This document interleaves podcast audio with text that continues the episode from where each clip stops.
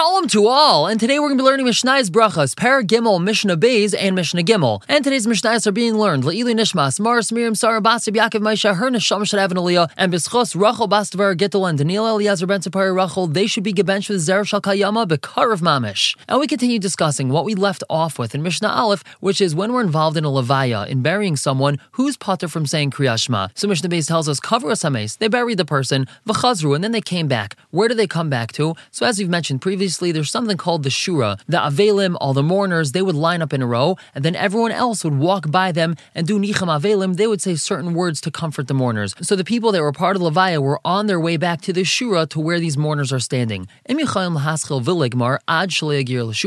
they're able to start and finish Kriyashma, that means start and finish just the first pasuk of Kriyashma before they get to the Shura, before they get to the row.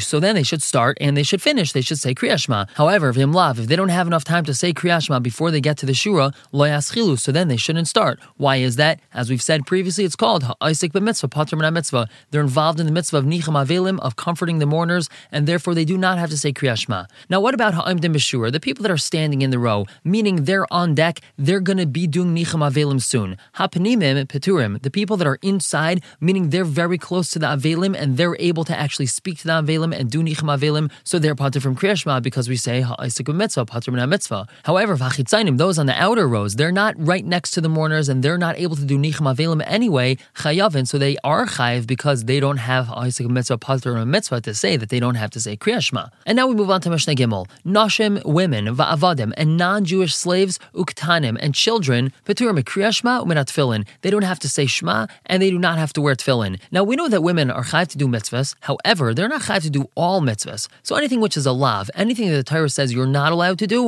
a woman has to keep to that. However, something that's called a mitzvah asay shahazman grama, a mitzvah that has to do with time. You only have a certain amount of time to do this mitzvah, so women do not have to do that mitzvah. So as we've said previously, kriyashma is something that has a time limit. You're only allowed to say it up until three hours into the day. So that's considered a mitzvah asay shahazman grama. It has a time limit, and women are not chayiv in kriyashma. And the same thing with tefillin. Since we only wear tefillin during the day, so that's considered a mitzvah asay shahazman grama, and women are not chayiv in that. Now, what about not in Jewish slaves, you're going to ask, why would a not Jewish person be chayiv in mitzvahs? And the answer is, is because when a Jew owns a non-Jewish slave, so that non-Jewish slave actually becomes somewhat of a Jew, and he's chayiv in all the mitzvahs that women are chayiv in. But since women are not chayiv in Kriyash or Tefillin, so he's not chayiv in Kriyash or Tefillin either. Now, what about a katan? What about a child? So this is referring to someone who's under bar mitzvah, and we're saying that his father is not chayiv to make sure that he says Kriyash We know that a father has a mitzvah that he has to be machanech his child. He has to teach his child how to perform all the mitzvahs properly.